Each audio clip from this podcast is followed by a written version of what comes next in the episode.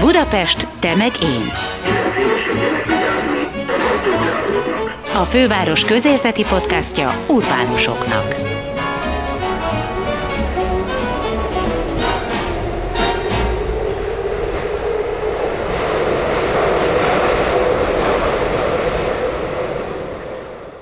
Sziasztok, ez itt a Budapeste megint podcast. Gellért Gábor nevében is köszöntelek benneteket, én Veres Dóra vagyok. Nagy új Anna Mária és Nagy Dávid pár nappal ezelőtt az internetes közösséghez fordult segítségért. Kedves emberiség, ezzel kezdődött Anna posztja, és a folytatásban teljes őszinteséggel mesélt a családjáról és arról, hogy nagyobbik fia, André állapota miatt, aki autista és mentálisan sérült, milyen gondokkal néz szembe a négytagú család nap mint nap. Most például egy új albérletre lenne szükségük, fogalmazták meg a kérést. A posztot a mai interjúnk kezdetéig 53 ezeren osztották meg, és több mint 15 ezeren szóltak hozzá, de a csupa kedves felajánlás és támogató szó mellett sincs egyenlőre új albérlete a családnak. Annában és Dávidban időközben felmerült, mi lenne, ha ezt a sok jó szándékú embert egy online felületen összekötnék a rászoruló családokkal, és megtalálná a segíteni tudó, a segítséget kérőt. Anna és Dávid, a Budapeste megint podcast mai két vendége. Bennem van egy ilyen diszonáns érzés, hogy ahhoz képest, hogy írjátok, hogy André állapotára hogy szoktak általában az emberek reagálni, ahhoz képest milyen fantasztikus egyébként, hogy a közösségi média oldalain pedig 53 ezeren megosztják a, a segítségkérő posztotokat, és több mint 15 ezeren hozzászólnak, és ahogy így beleolvasgattam a hozzászólásokba, csupa-csupa szeretet, meg pozitív hozzáállás és segítség nyújtás hogy vajon ez a kettőség, ez miért lehet? Mert én is gondolkoztam, hogy uh, miért van ez, és azért ebben a posztban, amit végigolvasnak, elég sok mindenre kitére. Ki van bontva. Igen, igen, tehát ott azért itt úgy, tehát rögtön egybe látják az egészet, és nem csak egy szeletét látják ennek. Felmondjátok, hogy hol laktok most? Milyen körülmények között, és, és miért kell mennetek? 100 négyzetméteren lakunk, viszont ez egy elég lepukkant hely volt, amit mi újítottunk fel. Mi akkor ezt nem kértük el a főbérlőtől, volt egy ilyen, nem tudom, gentleman agreement, hogy, hogy akkor ez most így van. Én azt gondoltam, hogy egy három-négy évig itt, itt leszünk, amíg fel nem veszünk hitelt. Aztán közben jött a koronavírus, nekem is itthon kellett maradni, nem jött elég bevétel, és nem tudtunk fizetni annyit, amennyit kellett volna. És azt gondoltuk, hogy lesz egy megállapodás, mert volt egy telefonbeszélgetés, én elmondtam, hogy mi, mi várható, erre érkezett egy oké, okay, és egy olyan kiegészítés, hogy ő is tudja, hogy nincs pénzünk, tudja, hogy milyenek a körülményeink, úgyhogy nyilván nem gondolja, hogy ez az egész egy tartozás. Majd három hónappal később küldött egy e-mailt, hogy mennyivel tartozunk. és volt rajta egy olyan összeg, amit, amit, amit talán még egyedülállóként, mikor volt három állásom, meg egy vállalkozásom, akkor talán így ki tudtam volna fizetni. Én akkor se.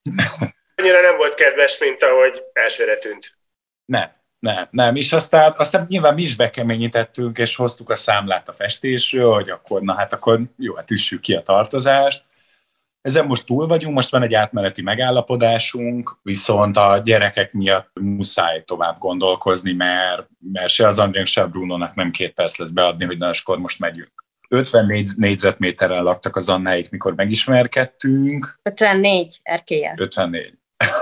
Hát nem volt túl jó lakás, viszont a szomszédok nagyon aranyosak voltak, tehát ott tényleg ott is végighallgatták hat éven keresztül, amit az André művel, és az én reakciómat is reszvel nagyon hangosak voltunk, és tök érdekes volt, mert soha, de soha nem szóltak be, és tök kedvesen köszöntek, és beszélgettek, és a főbérlő is nagyon megértő volt, meg, meg nem tudom, hogy reagált volna a koronavírusra, így anyagi szempontból, de hogy soha nem volt semmi konfliktusunk vagy problémánk. Ehhez képest az a béke szigete volt, csak nagyon-nagyon pici.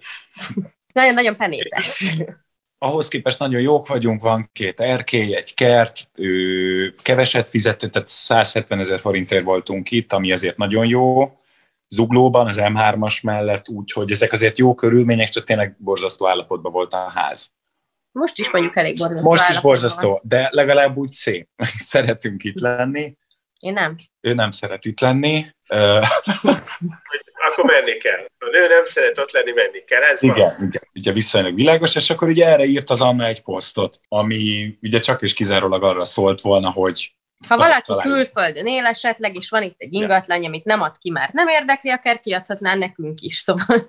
És nagyon szívesen fizetünk neki sok pénzt. Igen. Vannak olyan ismerőseink, akik ilyen véletlenszerűen találtak ingatlant, amiért kevesen fizetnek. Mondjuk a az unokatestvérem szüleiek csak megkérdezték az utcában a nénit, hogy kiadja nekik a házukat, és nagyon olcsón megkapták, mert, mert neki nem kellett, tényleg nem foglalkozott vele. Szóval ennyi volt a terv, ahhoz képest ebből lett sok minden. Igazából mi lett belőle?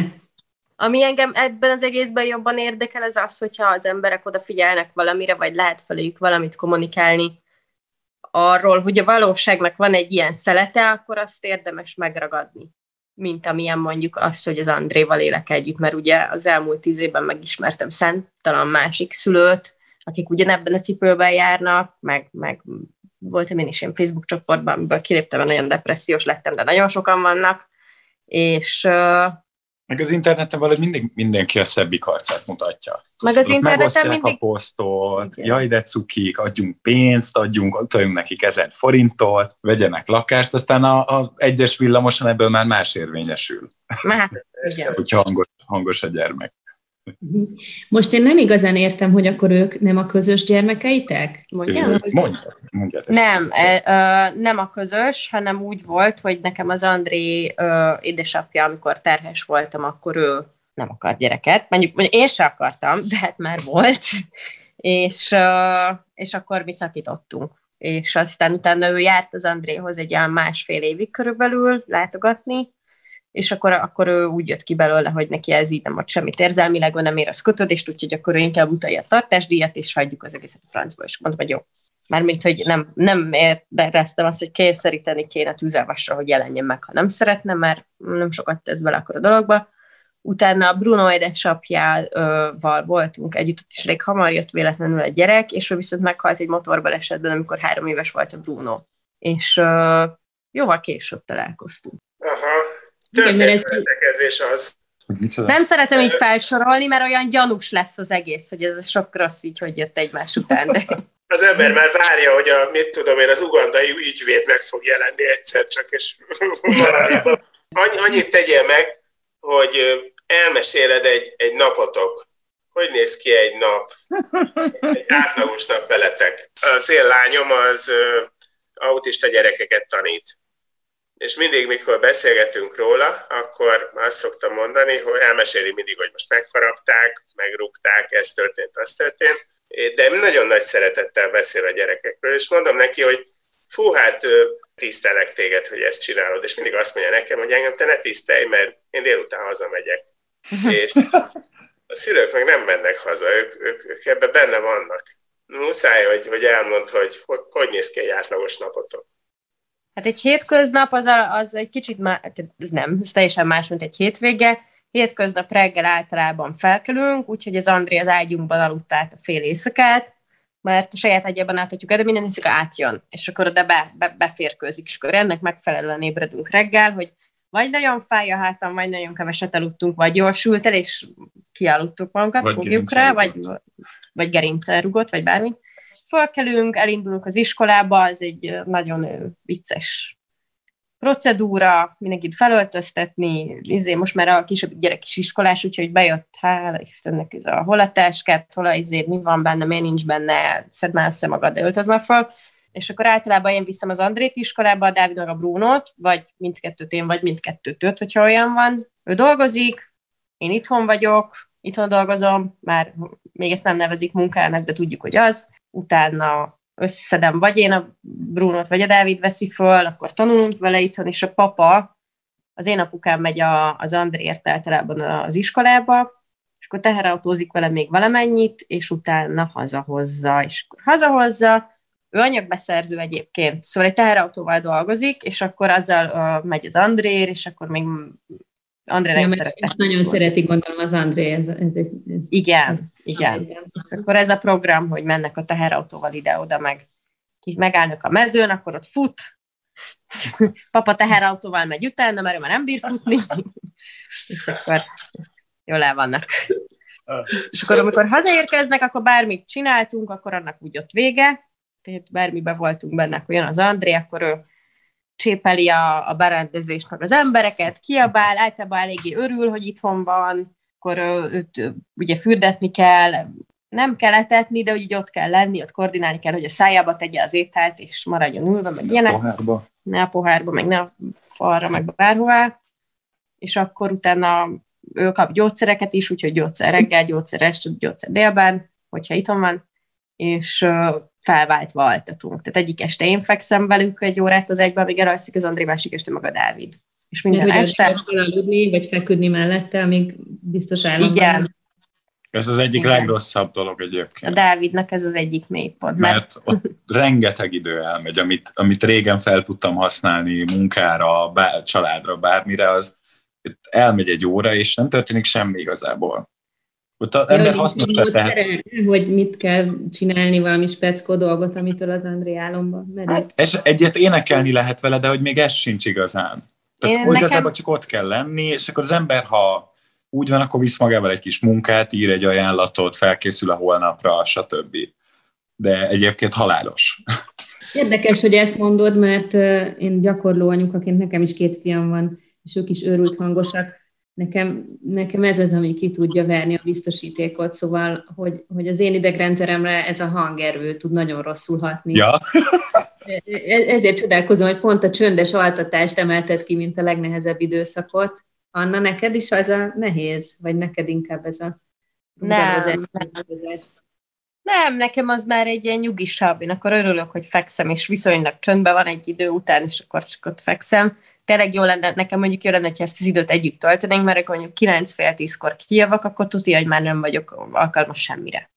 Tehát beszél, mély beszélgetésre se, vagy arra, hogy megtervezzük a következő napot, vagy a hetet, vagy, vagy csináljuk a, azokat, amiket így kéne. tehát nem maga a fektetés a rossz, hanem a tudat, hogy ott elmegy az estének a termékeny időszaka. Ha ő altat, akkor vagy elalszik, vagy én alszom el kín, akkor már mindegy.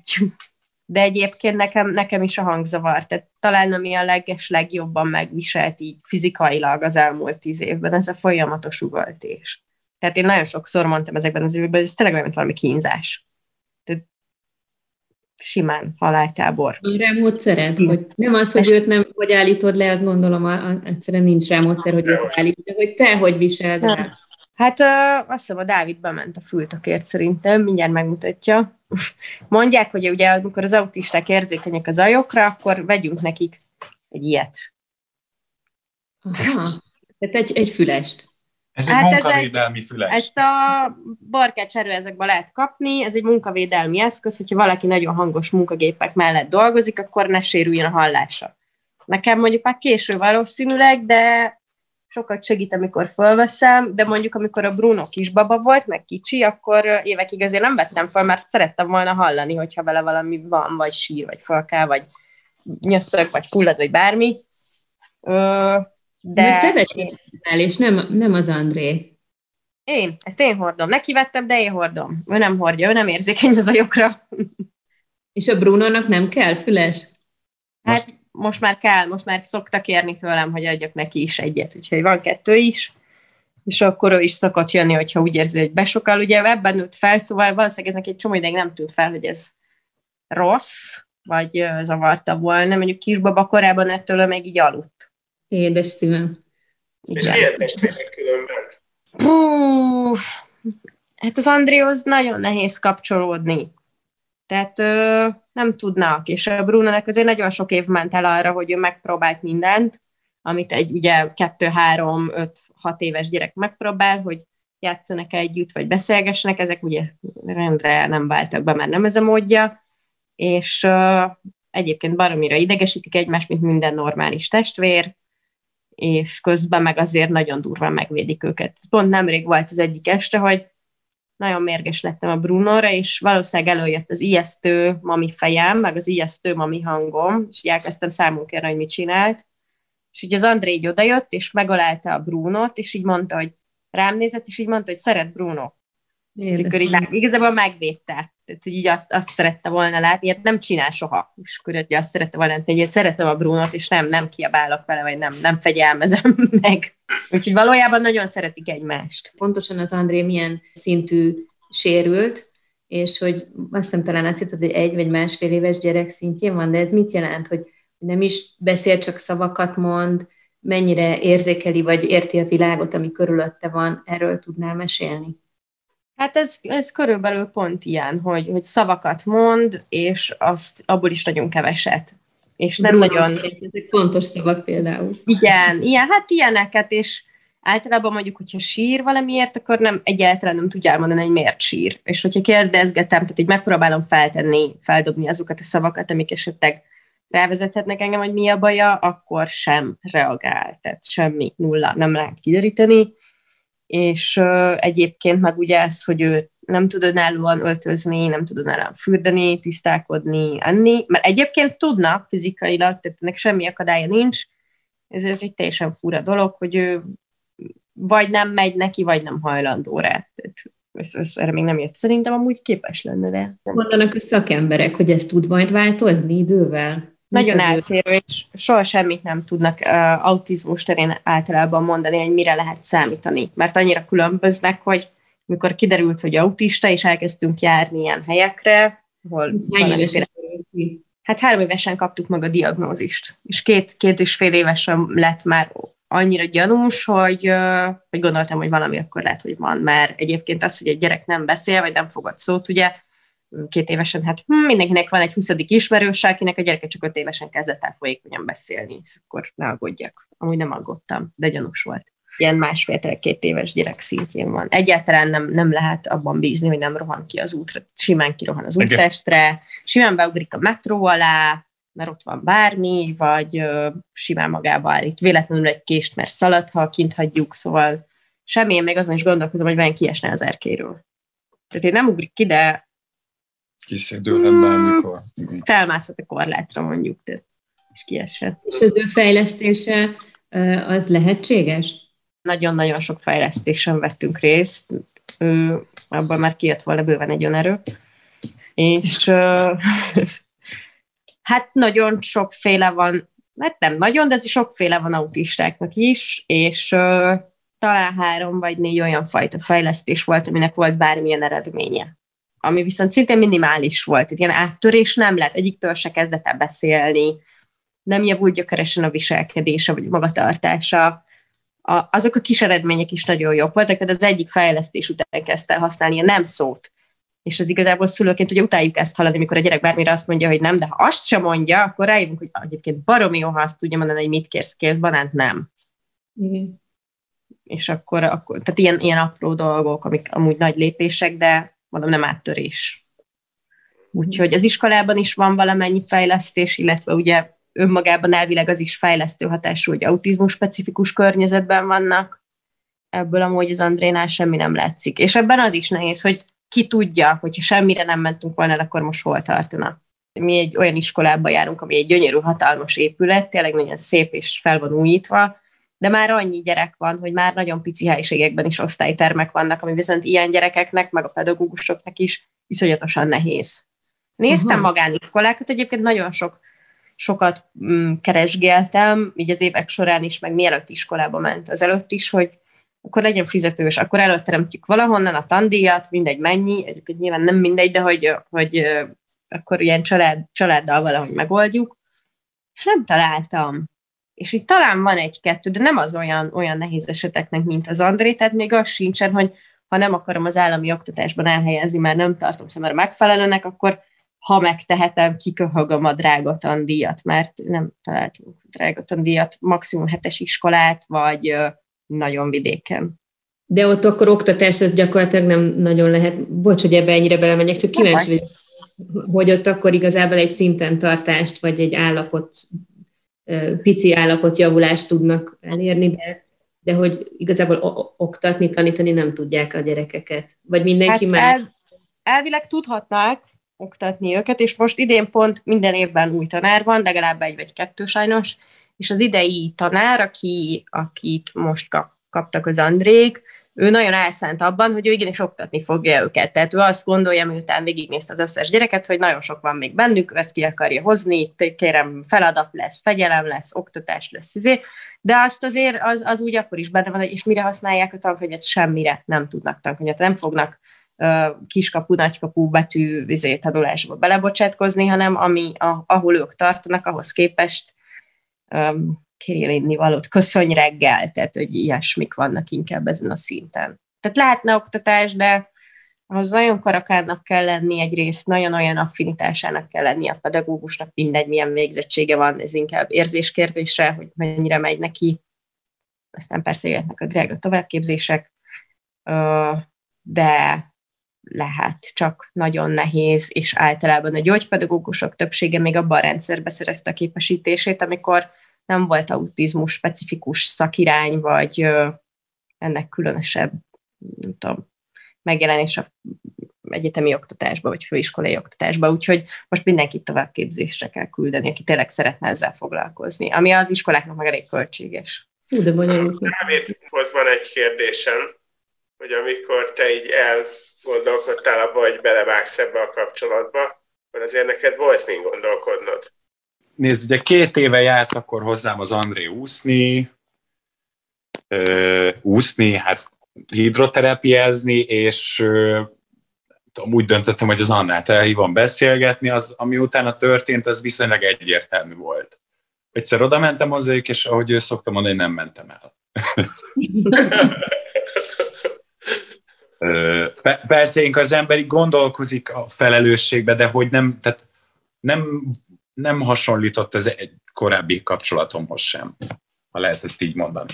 Volt ott pont nekem egy anyagi krachom, akkor már ugye a szüleim nem támogattak, a úszást már nem szerettem csinálni, az egyetemen elvesztettem az állami helyemet, a vállalkozásom nem működött olyan jól, és, és nekem akkor volt ugye a Sétáló Budapest kampány, és akkor jöttek be az Annáik a képbe, mikor ez a, az egész itt szépen összeomlott. úgyhogy, úgyhogy ez olyan szempontból jó volt, hogy erre tudtam építkezni az elejétől. Azért volt jó, mert, mert így arra épült az egész, hogy vannak az Annáiék, és utána lett ugye egy 40 órás munkahelyem, amit soha nem gondoltam volna, hogy nekem lesz, mindig azt hittem, hogy egy hatalmas szabad vállalkozó leszek, aki majd ágról ágra száll. Én is Úgy, ezt hittem magamról. Igen, ahogy két évvel ezelőtt érettségi előtt, így 7-től 11-ig dolgozom, és majd, majd valamikor lesz feleségem. Aztán most van feleségem, van a gyerekeim, szóval picit, picit más lett az irány. Anna, te mivel foglalkoztál? Ez nekem nem derült ki. Hát mielőtt az Andréval teherbeestő vendéglátásban dolgoztam, és azt amúgy nagyon szerettem, és mellette egy ö, három éves ápolóképzésben vettem részt, plusz önkéntes voltam egy alapítványnál, ahol állami gondozott gyerekekkel foglalkoztak. Úgyhogy... De érdekes, hogy, hogy így a sors bedobott téged olyan nehéz helyzetekbe, amikből ezek szerint fontos volt, hogy profitálj, mert amikor André megszületett, mind a kettőre szükséged lehetett talán. Hát igen, az ápolás az inkább olyan volt, vagyis hát két évet végeztem már belőle a három helyet, hogy azt szerintem minden középiskolában meg kéne tartani. Tehát az, az, az ilyen alap, alap kellene, hogy legyen, talán nem, nem ezen a szinten, de egyébként a nagy része, főleg az elsősegé része. Nem a, volt elsősegé. Te egy gazdag gimnáziumba jártál. Megírtátok a levelet, arra megjöttek a reakciók. Mi az, ahol, ahol most tartotok? Hát egyrészt uh, albérletet olyat, ami, ami előrelépést jelentene, és nem visszalépést az életvitelünkben, olyan még nem találtunk. Ugyanakkor rengeteg féle felajánlás érkezett minden területen. Tehát már masszázs, online terápia, babysittelés, állatorvos részéről ilyen állatok körül való segítkezés, mindenféle, tényleg, meg, meg ugye megosztottuk ezt a gyűjtőposztot az, az oldalon, ahol ilyen közösségi gyűjtések zajlanak, és akkor oda is adományoznak emberek hogy legyen a rész, um, ami ennél mondjuk érdekesebb számunkra, vagy, vagy fontosabbnak tartom hosszú távon, az az a, majd szeretnénk létrehozni egy alapítványt, ahol esetleg össze tudjuk kötni az, azt a rengeteg embert, aki most segíteni szeretne nekünk, ö, olyan emberekkel, akik azért ennél is jobban rászorulnak esetleg. Már rengetegen írtak egyébként, hogy egyedül nevelik a gyereküket, akikből az egyik vagy több is sérült, és hogy néha nem is ilyen nagy szabású dolgokra van szükségük, csak kisebbekre, és, és nincs kihez fordulniuk. És hogy erre Tehát nem csak azok találtak meg, akik segítenének nektek bárhogyan pénzzel vagy a szolgáltatással, hanem olyanok is, akik hasonló cipőben járnak? Ők már akkor találtak meg minket, mikor ugye mondtuk az Annával, hogy sokkal akarnak pénzt adni, nem akarjuk mindegy, nyitottunk egy oldalt, oda lehet pénzt adni, és ettől elkülönítve elindítottunk egy Facebook csoportot, ahova várjuk a hozzánk hasonlóakat és a segítőket. Ennek milyen neve? Akkor, kedves emberiség. Kedves emberiség közösség, és valószínűleg az alapítvány is az lesz majd. Itt zömében az lenne a cél, tehát egyrészt lenne egy ilyen networking célja, hogy, a, hogy találjuk meg a segítséget, és találjuk meg a segítségkérést. Másrészt lenne egy szemléletformáló célja, hogy a celebek, meg a politikusok április másodikán az autizmus világnapján ne azt írják ki, hogy milyen jó, színes, szivárványos a világ, milyen boldog mindenki, hogy az autisták vannak, színesebb tőlő a világ. Hát nem, ők nem boldogok, az André nem boldog. Akármit fogunk csinálni, az André nem lesz boldog. Mi boldogak vagyunk, de az André mindig egy olyan pont lesz, ami miatt szomorúak leszünk. Tehát ez nem egy boldog dolog. És egy elég elterjedt dolog az, hogy a Down-koros, a Down-szindrómások napján is megy ez, a, ez az elképesztő média hazugság, hogy de jó tőlük a világ. De ez Bocsánat, egyébként egy csomó érintett is ezt mondja, érintett celeb, tehát látunk olyan posztokat is. De, de én ezt nem, jó, csak én ezt hamiskásnak tartom. Nem, nem, nem de tudom. Egy, egy alkoholos autistát nehéz összemérni. Én ez biztos. Ez, ez részben így van, viszont az biztos, hogy a, tehát a nehézség az nem lesz boldogság. Az, amit az Andréval átélünk, tehát hogyha azt akarom ezzel mondani, hogy a nagymamámnak is a fejébe az van, hogy az André majd megtanul beszélni, meg majd csak nagymester lesz. Ez, ehhez a hazugsághoz kell az Esőember film, kell az, hogy az ATV vagy a Hír TV havonta legyen egy ő, ő, autista srác, aki elmondja, hogy feltalált egy új kardiológiai ő, robotot, amit Legóból csinált meg, és, és akkor ez a nagymamám meg a köztudat fejében is úgy ér össze, hogy amikor én ülök a gyerek mellett a buszon, és veri az üveget, én meg próbálok home a buszon, és a gyerek csak hangokat ad ki, meg szavakat mond ki, akkor az a helyzet, hogy hát miattam nem kardiológus a gyerek. Itt, itt valami el, el lett rontva apuka. Valaki túl liberális volt a, az etetőszéknél. És, és, és én azt gondolom, hogy ezen csiszolni kell, mert biztos vagyok benne, hogy ez egy, hogy nagyon sok embernek ez nagyon jó. De a többség az nem ilyen. Igen, tehát ez nem azt jelenti, tehát általában akikkel én beszélgettem, szülők, és most már ez, ez, ez kezd nagyon méreteket tölteni, imádjuk a gyerekeinket, és, nem, és, és az a fura, hogy minden nehézség ellenére azt mondjuk, Igen. hogy nem cserélnénk. Igen. Ez, ez, ez nagyon fura, mert miért ne cserélnék? Persze egy cseret ki akarja, ki akarja, hogy a gyereke sérült legyen senki. Ö, viszont ennek van egy nagyon különlegesen fájdalmasan szépséges oldala, ö, amit az ellenségeimnek se kívánok, hogy megtapasztalják, ha nem muszáj. Ö, és igazából az, ahogy, ahogy a, a köztudatban ez van, ez tényleg, tényleg nagyon távol áll a valóságtól. Tényleg nagyon... És, Á, és ez mindig szembe jön. A nagymamától szembe jön, a buszon szembe jön. Anyától szembe anyától. jön. a, a Facebookon szembe jön, hogy mi mindent ki lehet hozni a gyerekből, és, és tényleg az van, hogy, hogy ugye a világ elvileg a toleranciáról. Tehát a to- toleranciának egy, egy tök jó, nem is reneszánsza van, hanem virágkora. És, és ez valami olyan folyamatnak a része, ahol a, a másság az, az egyszer csak elkezdő felül, nem is tudom, nem felül reprezentálódni, de felül értékelődni. Nem, nem tudom, érthető, amit mondok. Hát egy, egy ellenkező, egy más előjelű diszkrimináció, egy pozitív diszkrimináció. Egy, valami ilyesmi. Egy meleg ember nem lesz jobb, mint egy hetero, az André nem okosabb, mint én, nem jobb, mint én, nem jobb, mint az Anna. És uh, erre is volt egy példa, hogy szoktam Instagramra, tényleg rengeteg uh, gyerekes kontentet teszek fel, mert nagyon vicces dolgokat csinálnak, meg jó buszozni, meg autózni, meg stb. És egyszer felraktam, hogy az André kitörte az ötödik ablakot, hogy megvan ez az oldala is de, de ezt is ilyen ironikusan, hogy nem, nem szapultam, hanem egy irónia volt, és ketten vagy hárman is írtak, hogy ők erre nem kíváncsiak. És ez egyrészt döbbenetes, másrészt viszont szerintem következik ebből a logikából, hogy a másságról vagy jót, vagy semmit. Valóban igazad van, hogy ezeken a bizonyos világnapokon a toleranciára, az elfogadásra fókuszálva a pozitív példákat mutatja mindenki. Igen. Én most... Erre tehetnek mást. Inkább azt, azt kéne erre mondani, hogy hogy a maga a média az egy közhelyes dolog. Nem, nem tud más tenni, mint közhelyeket sorjáz. Ti adjátok hozzá a tartalmat. Most éppen. Most éppen, igen. igen. Tehát akkor tulajdonképpen akartok ti egy, egy olyan közösséget építeni, akik ilyen közös sorsú emberek, akik talán egymással tudnak segíteni, ti legalább megértitek egymást. Valami ilyen van a háttérben. Nem, igazából annyi van, hogy, hogy pont az lenne a lényeg, hogy ne csak olyan sorsú emberek legyenek benne, mint mi, hanem pont az, az a szerencsésebbik oldal is, ugye, hogy mi találkozzunk valahol, és, és tudjunk valahogy kapcsolódni egymáshoz legalább egy mosógép átszelítés erejéig, vagy akármi. Plusz az, hogy valami olyan, olyan fajta tartalmat esetleg megosztani így a saját életünkből, vagy a, nem tudom még milyen felületen, meg melyik oldalon, de hogy jöjjön közelebb az emberekhez, mert szerintem egy kivételről az elmúlt tíz évben, még miközben az Andrének idegösszeomlása volt egy közérbe, vagy bármilyen nyilvános helyen, talán egy ember kérdezte meg, hogy segítsene, vagy megfogja a táskám addig. Ja, persze, mert nyilván összezavarodnak. Igen, nem, de igenis még talán a félelem a legjobb, ha ilyenkor az van, és nem az, hogy... Igen, az még a legjobb, hogyha így megijednek, és így elmennek, hogy ó, jaj, mi van itt. Nem, az tényleg hihetett, hogy ez alatt, ez egy-másfél év alatt hányan mondták, hogy hol rontottam el.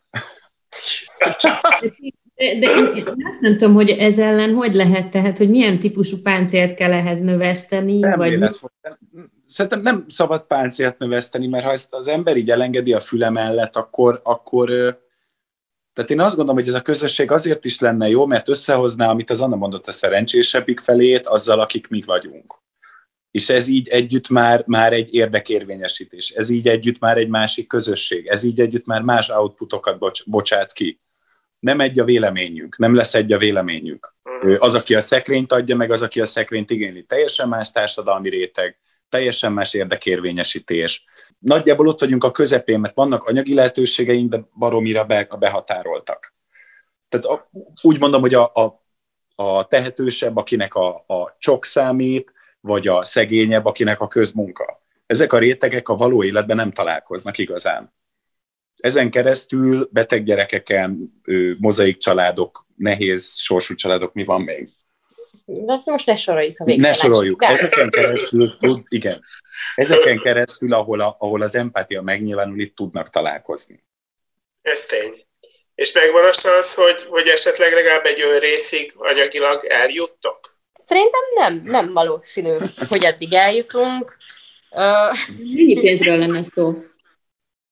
Hát... Uh, Fele tudja még nem tudjuk pontosan, mert azért annyira nagyon még nem jártuk körül, hogy milyen hitelkonstrukciót tudnánk fölvenni. Ja, ez egy másik nagyon nagy probléma, amivel egyébként ma jó lenne foglalkozni a jövőben, hogy ugye az, aki, aki ápolási segélyen, gyodon vagy gyesen van folyt, tehát én tíz éves koráig lehetek gyesen. És ugye én is csengetem ki az albérletet tíz éve, minden hónapban, de nem vagyok hitelképes, mert nincs munkám. És hogy ugye ez is egy ilyen nagy, nagy hiányosság az országban, hogy ezt, ezt legalább egy minimálbér szintjén, ami nem egy olyan nagy anyagi különbözet attól, amennyit most kapunk, de legalább akkor jogilag egy olyan státuszban lennék, hogy akár elkezdték saját hitelt törleszteni, ha lenne ön részem. Februárban lesz az André 10 éves, addig én sima gyesen vagyok, illetve hát ugye egy emelgyesen már, hogy tartósan beteg fogyatékos, stb. És majd, hogyha lejár a gyes februárban, akkor igényelhetek helyette ápolási díjat, ami ha. azt jelenti, hogy én négy óránál többet nem dolgozhatok egy nap. Tehát mert ugye, ha otthon ápolom, akkor déltől legyek vele otthon is. És a gyerek meg nem lehet benne 8 órát és a gyereknek az iskolába. Hát, lehet egyébként megengedhetik, de hogyha azt mondják, hogy ők nem vállalják 8 órában, akkor nekem délben minden délben el kell hoznom. Tehát így, így és ezt mennyi pénzért kell megvalósítani? Ezt a... én, én, most ezt nem tudom pontosan. Bruttó, bruttó 115 ezer forint. Ami nettóban mennyi? Nettóban, hát akkor az neked mondjuk, mivel én érvényesítem a csokot, ezért lenne kb. 71 ezer forint nem tudom, hogy mi a helyes megoldás, ez is lenne a cél, hogy találjunk valamit, mert a feltétel nélküli alapjövedelem se gondolom, hogy a, a jó megoldás lenne, a minimum jövedelem se, szóval ezek nagyon nehéz csaták, és ezek nincsenek megvitatva. Igen, Vannak műsorok, ahol mindenki elmondja a saját koncepcióját, és aztán az egész marad úgy, ahogy van. Úgyhogy az a helyzet, hogy ez egy ilyen szempontból elég reménytelen csata mindenkinek magának kell ezt megoldani, és erre lenne ez a közös, közösség kitalálva. Ha össze akarjuk foglalni, valamiféle segítséghez úgy tűnik, hogy hozzájuttok, meg talán egy kis ismertséghez, ami egy jobb albérlethez segít titeket, meg talán kialakulhat egy közösség, ami egy kicsit nevel minket egymásra. Ez a max, ami elérhető. Kb. itt tartunk, ez egy egész jó összefoglaló, de ez az egész, azt hiszem három nappal ezelőtt történt, amikor én abban a hitben voltam, hogy majd ezt 40 ismerősöm megosztja. És hirtelen ki kéne találni, hogy még mire lehetne mindezt felhasználni. Úgyhogy még nem tudjuk pontosan. Hát akkor, akkor most kéne az, hogy, hogy talán beszélni kéne egy kicsit később is, hogy meddig jutott el ez a dolog. Jó, legyen így. De, mostantól kezd, ez elkezdett minket kíváncsivá tenni, és főleg azért, mert, mert tényleg a sajtó odáig szokott eljutni, hogy, hogy van valami történés, akkor arról írunk három posztot, megszületik belőle öt interjú, aztán várjuk a következő ilyet, amivel majd újra csinálhatunk három posztot, meg öt interjút. És Igen, hát igyekezzük úgy csinálni, hogy, hogy legyen később is ennek hírértéke. Mivel elég jól írsz, ennek megvan a sansza. Igen, Lász. szerintem is nagyon jól írsz. Ezt se tudtam. De remélem most, hogy nem csak mi mondtuk, hanem más is. Igen, sokan igen. ezzel foglalkozni. Az egyébként nem hangzott el pontosan, és én szerintem azért hadd hangozom már el, hogy, hogy mik a paraméterei annak a, a vágyott lakásnak, amit kerestek most. Most komolyan, tehát mert hozba leírtad ugyan, hogy jól lenne Óbuda, ugye persze, persze. említett okokból, tehát hogy ott van a André iskolája. Igen, az csak egy részkérdés, a nagyobbik a, a, a, ugye az, hogy hogy ö, nekünk a családunk, mindenkinek, a, tehát tényleg az összes családtagunk, aki aktívan részt vesz a gyerekvigyázásban, vagy gyerekszállításban, az Délpest, és, vagy Északpest és Észak-Buda, Káposztás megyet, Békes megyet, Budakalász. Uh-huh. És, a, és azért, azért nehéz ez, mert most tényleg azért dobtuk be ezt így próbaként ezt a posztot, vagy, vagy azért írtam meg, hogy hát ha, mert ezek az elvárások alapvetően tök hírálisok, és amúgy magasak is, tehát, hogy ezek, ezek drága környékek ez az igazság, és, és előre, tehát előre lépve szeretnék lépni, és sem hátrafelé, vagy van mázink, vagy nincs, ezért van ez, ez a terület, mert hogyha a papa nem tud eljönni az Andrét, vagy azt mondom hogy hozta az Andrét minden este halásztelekre, csúcsforgalomban, akkor meghal, és az meg nem jó. Úgyhogy ugye területileg ez az oka ennek, amit, amit írtunk, másrészt meg ugye az, hogy házon belül is az Andrénak egy akkora térre van szüksége ahhoz, hogy így tomboljon meg, faltól falig rohangáljon meg. Tudom én, hogy, hogy az, az, az is egy viszonylag magas szám. Tehát ez a 110, most itt a fönti rész, ez 110? Nem. Nem, ez mennyi ez? Kaba. Miért most kérdezed ezt? Bocsi, nem tudom, nem tudom mennyi, nem tudom, 85 négyzetméter kb. ahol most vagyunk, így, így napi szinten, ahol vagyunk, és és ez úgy, úgy, ez úgy egész, egész élhető így vele. Ugyanakkor, hogy saját lakás, meg mit, ház, akár ez azért is lenne fontos, mert akkor nagyon sok olyan viszonylag drága dolgot kéne beépíteni a házba, amit most nyilván a bérletben nem tudunk megoldani, például törhetetlen üvegeket, vagy uh, ajtókat, vagy akármit. Tehát tényleg egy biztonságos, és, és nem az van, hogy non-stop uh, így idegbe vagyunk, hogy most akkor a gyerek betöri az 500 üveget is, és csak a szerencse volt, vagy nem tudom mi, hogy még nem vágta el komolyan magát. Na tényleg átnyúlt ezeken az ablakokon. És... Uh, hát nem tanítottátok meg, hogy ne nyúljon el, ez a te hibád. Sajnos, Igen. tudom. Ez a gond. Hát, hogy te se tudod, hogy nem szabad a törött üvegbe nyúlni. hogy, és akkor a kertről beszéltetek még a posztban, hogy az is jó lenne, ha lenne, ugye? Igen, az Andrénak vannak olyan időszakai, meg pillanatai, ez elég gyakori, amikor nagyon megnyugszik, hogyha kint lehet. Tehát főleg, főleg egy viszonylag jó időben mindenki nagyon sokszor volt az, hogy kint hintázik, a hinta az ugye nagyon fontos, általában az idegrendszeri sérülteknél is, de nálam is sokat segít egyébként ez a ringatózás, fejleszt is, meg nyugtat is, minden. És egy ül a kertben, és így nézi a szelet, meg legeli a virágokat, Igen. ilyenek, de hogy ott azért úgy meg tud, tud, tud egy kis békére találni, amit, amit a lakásban valahogy sem se sikerül. Ja, tényleg az a nehéz, hogy hogy engem is, engem Újpesthez köt a munkám, Andrét a Sulia Óbudához. Sokan írták, hogy próbáljuk ki a vidéki életet. Volt, aki elég agresszívan élt, írta, hogy, hogy mi izé, világosuljunk meg, hogy vidékre kell menni, Györmoson, Sopron megye vár. és onnan azért Újpestre bejárni nem, nem lenne opció, úgyhogy nehéz. ne, ez, ezek tényleg drága környékek. Igen, mert az van, tényleg az az igazság, hogy a, ami tehát most nekünk, ami infrastruktúránk van így itthon, az nekünk tényleg létkérdés. Tehát nem arról van szó, hogy kényelmes a papa, meg szeretjük a nagymamát, hanem arról van szó, hogy létkérdés, mert különben teljesen beomlik mindenkinek az idegrendszer. Köszönjük szépen nektek! Hogy Nagyon szívesen, és köszönjük. Köszönjük. Tudtatok ránk szállni. Figyelj, figyelni fog, meg tényleg, tényleg ez olyan, hogy, hogy, hogy újra, újra beszélünk el, hogy lássuk, hogy, hogy hova jutottatok. És Jelentkezünk. Ez az egész sajtó, ez ad valamit, vagy semmit. Valamit már biztos adott.